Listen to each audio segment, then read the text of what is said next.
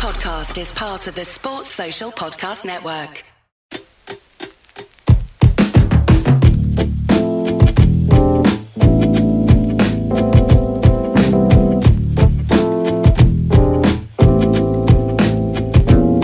Hello guys, what is going on? Daniel Childs back here again for another edition of Let's Talk Chelsea. Hope you're doing well.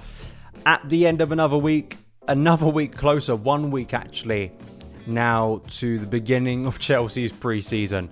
Absolute insanity. There are still games being played, whether it's the under 21s, Euros, whether it's still internationals taking place. I genuinely feel like this is now football reality. Like we, the season just we never end the season, and even if technically Chelsea games haven't taken place for a few weeks now, basically a month. It doesn't quite feel like that. It feels like, you know, with the transfer stuff going on, it, it's just absolute madness. So that is the nature of things. Today's video is mostly going to be about Mason Mount, as you'd probably expect, because a lot of the news in the past 24 hours has been about Mason Mount. The twists, the turns, is he staying, is he going? Man United's position, Bayern Munich coming in to try and hijack this deal. We'll get into that. And also, I think the sad the sad nature, I don't want this video to go on for hours, but the, the sad nature of the way I think some have interpreted the information and have turned on Mason Mount, I think to be very clear here. And, you know, kind of if in the reality that Mason Mount stays at Chelsea, how will Mount be, be viewed? And also, how will those people who have said some pretty nasty stuff about Mason Mount or also have kind of deemed him now a villain, how will they treat him if he stays? So we're going to get into all of that. If you are new around here, want to see the latest Chelsea content, hit that subscribe button, hit the notification bell. Please do hit that like button. really does help the content out. We're going to start with the news around Man United's latest bid. 55 million apparently. Ben Jacobs reporting uh, that that bid remains on the table. Now, there were some suggestions from reports last night. Jonathan North- Northcroft, I believe, from the Times was reporting that Man United have basically walked away from Mason Mount. That apparently isn't the case. They haven't walked away. The bid is still on the table. Ben Jacobs reports that the club just refused to cave to Chelsea's 58 million plus seven counter. Man United will do a deal if it's on their terms and under 60 million. Still more twists to this saga because the clubs are talking. There will become a, a point, I just want to say this like, whatever I think about Mount's valuation and all of the other stuff involved in this kind of debate, we see this so often in football where there's a struggle between a player who wants to move on, an unhappy club, uh, maybe an unhappy coach, a willing buyer, and they meet in the middle in the end. There's a compromise. Now, I don't think that maybe that FFP deadline of the 30th of June is as telling as people maybe think it is in terms of that's going to be the thing that's going to sway this in Man United's favour. Because I feel like some of the the things I've been reading, some of the things that has been suggested over recent days. And also Chelsea's actions. You've got to look at Chelsea's actions here. If Chelsea were so desperate to sell Mason Mount because they had to do it for, for FFP, I think they would have accepted the offer by now. The fact that they are still pushing for more tells me that part of this actually isn't that relevant. And they maybe are happy to sit back, relax. Also, with the knowledge that Man United could be taken over by some very wealthy owners in the next couple of weeks or months, maybe. And by the end of this transfer window, potentially they would come in again, Man United, under new ownership and offer the money that Chelsea wants. So I think there's a lot that goes into this. That's just my assumption, that's just speculation. But there is that part to it too. But I do think what Ben Jacobs tweeted after this in response to someone is really telling in terms of a lot of the context and a lot of the debates that are going on on Twitter, especially regarding Mount's character and in terms of Mount's actions in this situation, and why maybe some of the reporting people have heard isn't entirely accurate in terms of what Mount's supposed to be doing right now. The reality is, as Ben Jacobs uh, reports, Mount doesn't have an active contract offer to sign stay beyond anything historical. The intent was to pick up new talks post season, but last formal offer was mid season, and in January, the Mount camp argued the goalpost changed. Their thought process was being made on a long term long term deal, and then talks reverted to a one year extension. Obviously, always two sides. Perhaps Chelsea feel he wouldn't agree to any new terms and wanted to buy time, but it has been verbally indicated to Mount by several senior Chelsea members they would love for him to stay, and yet I am not aware of any new recent formal offer this summer to date. So we'll start with this because then we'll go on to the Bayern Munich thing. You know, let's just be frank and kind of it, there's no point in kind of making this sound nice. People have perceived that Mount is betraying the club. People perceive Mount is at worst a snake. I find it immature, equally immature and dangerous. That's the weird thing about this, right? And it goes into a growing trend I'm seeing now at Chelsea and probably across football. If you're not a fan of Chelsea and, and have somehow stumbled across this video, maybe you're a Man United fan, maybe there are Man United situations that are similar to this. The contract kind of sagas that go on now and the way they are, they play out very publicly now and the non-updates updates and the way people perceive players in these situations i think is becoming ever more problematic because we saw this and I, I keep on referencing this and people don't like it because maybe because they just purely look at what happened between the club and player but it's the way people perceive these negotiations and always seem to make the player a villain in this situation. Andreas Christensen, the way he was kind of publicly outed by Thomas Tuchel in a press conference that he'd rejected a contract and maybe he wasn't being played because of that. And then for the rest of the season, people had kind of turned on Andreas Christensen um, and wanted to see him leave. Edouard Mendy, if you remember last summer when he was in contract negotiations, when he rejected a contract offer, as reported, uh, people were saying, "How dare he?" Given his his, his kind of current form wasn't that good. Now he's leaving Chelsea. And now with Mason Mount. And I, I had some hope that Mount wouldn't be perceived in this way because Mount is you know an academy graduate. This is someone who has been developed through the club someone who has been connected to some very special moments who has been deemed such an important player and has already been connected to some very special moments at Chelsea. I would have hoped that you know people would be upset that he would move. I'm not saying that anyone would want him to go to man united and succeed and be happy when he starts scoring goals for man united. And i'm not that's not i understand rivalry. I understand tribalism. That's not that's not my argument. My frustration is the way he's been instantly kind of vilified as this kind of um it's it's almost like treason. That's the word that's the word that comes to mind. It, it's like people just any whiff that a player dares to it's like it, there's some perception that unless the player instantly accepts what's being offered to them they are treasonous. And i just think it's immature. I really do. And i also think it's the problem of this constant 24/7 hours you know cycle of I, just the constant non-updates updates that we see around players now that I just don't think help situations. And also, uh, there's been a lot of frustration in the last hours around briefing. Who's briefing who? Some people were very happy to lap up the briefing that painted Mount in a negative light, but now are kind of a little bit doubtful around the briefing that maybe paints that actually it's in a, a, different way. Maybe Mount actually preferred to stay. Now, one thing you've got to understand about these situations, there are there is briefing and counter briefing in every single transfer story. It's just the way the game works, and you have to take things with a pinch of salt. And I want to make this clear. Listen, I of course I'm favourable to Mount. I, I like him as a player. I would like him to stay at Chelsea. I have enjoyed his journey at Chelsea. But my opinions don't stem from the fact that I know Mason Mount personally, that I have contacts to Mason Mount. Um, I've never spoken to the bloke. I'm pretty sure he doesn't even know who I am, uh, like a lot of Chelsea players, right? Like that's just the reality.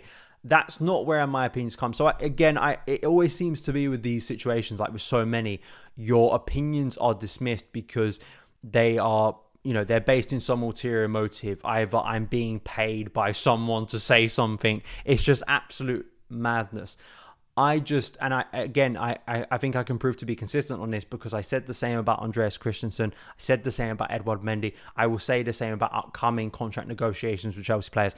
I just think it sets a very dangerous precedent where players are instantly deemed to be the ones that are not loyal.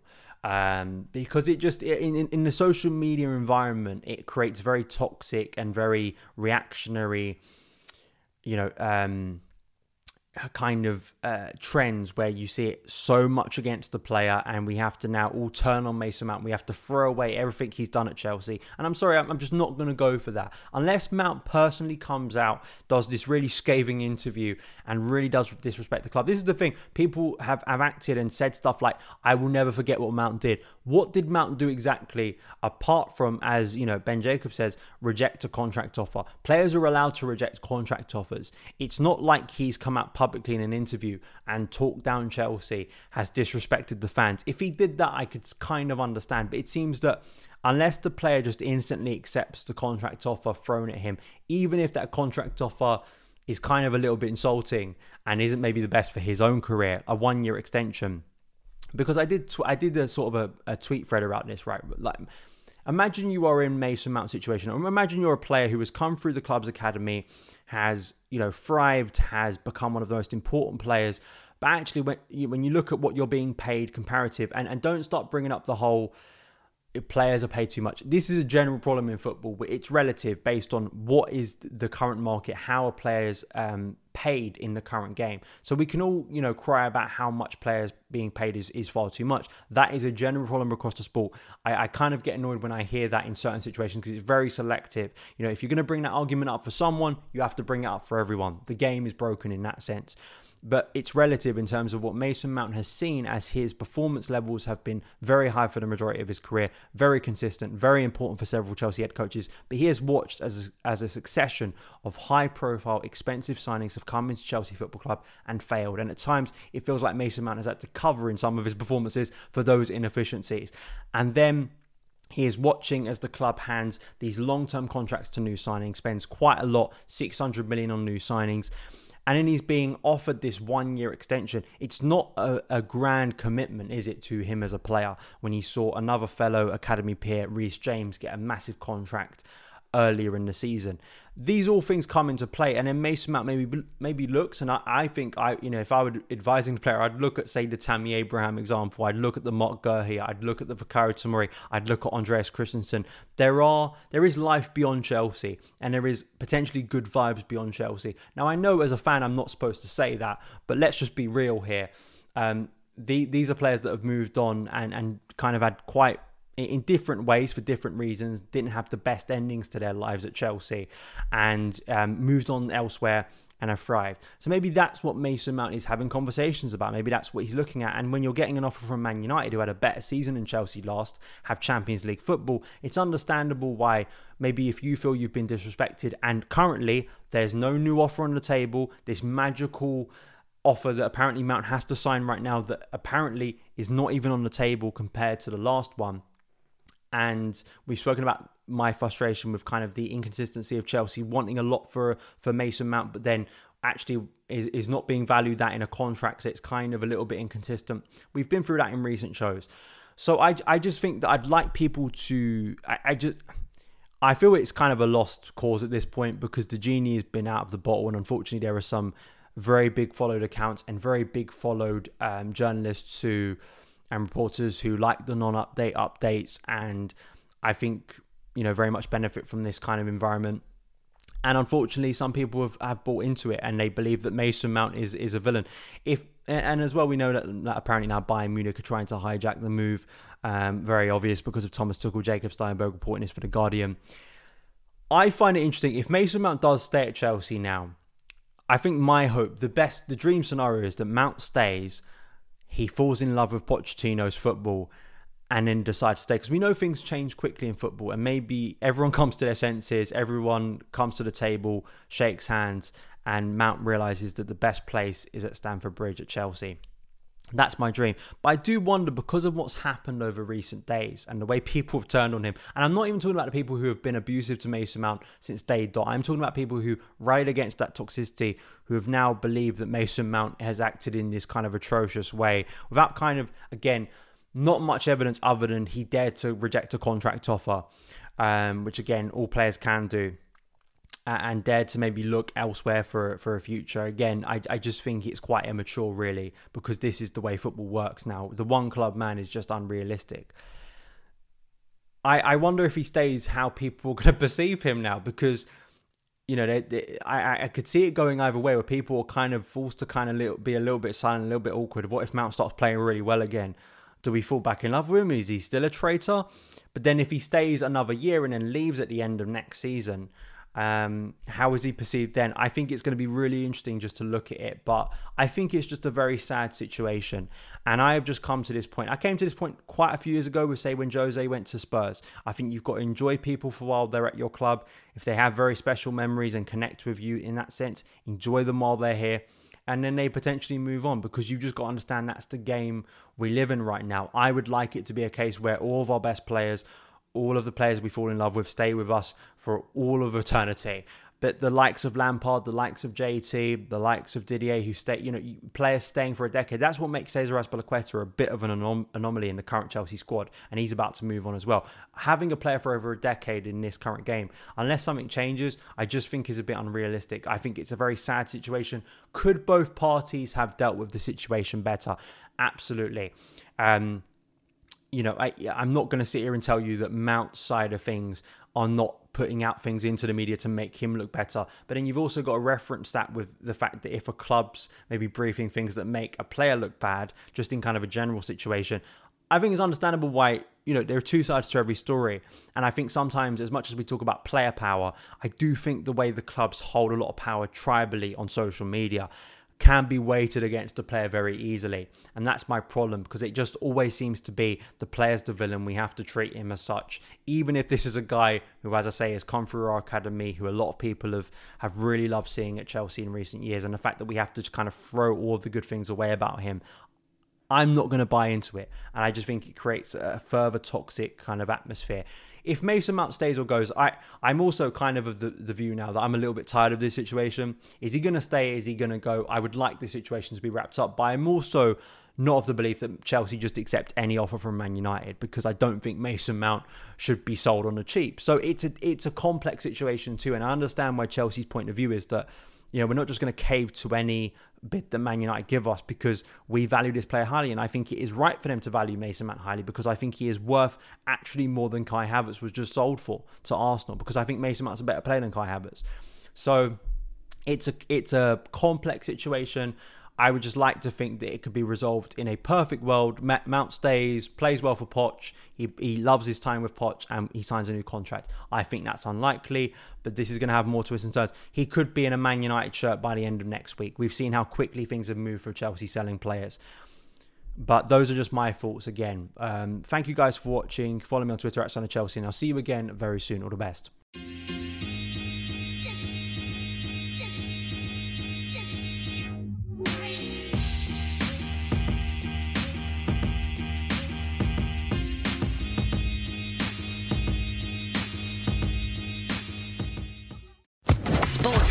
Podcast Network.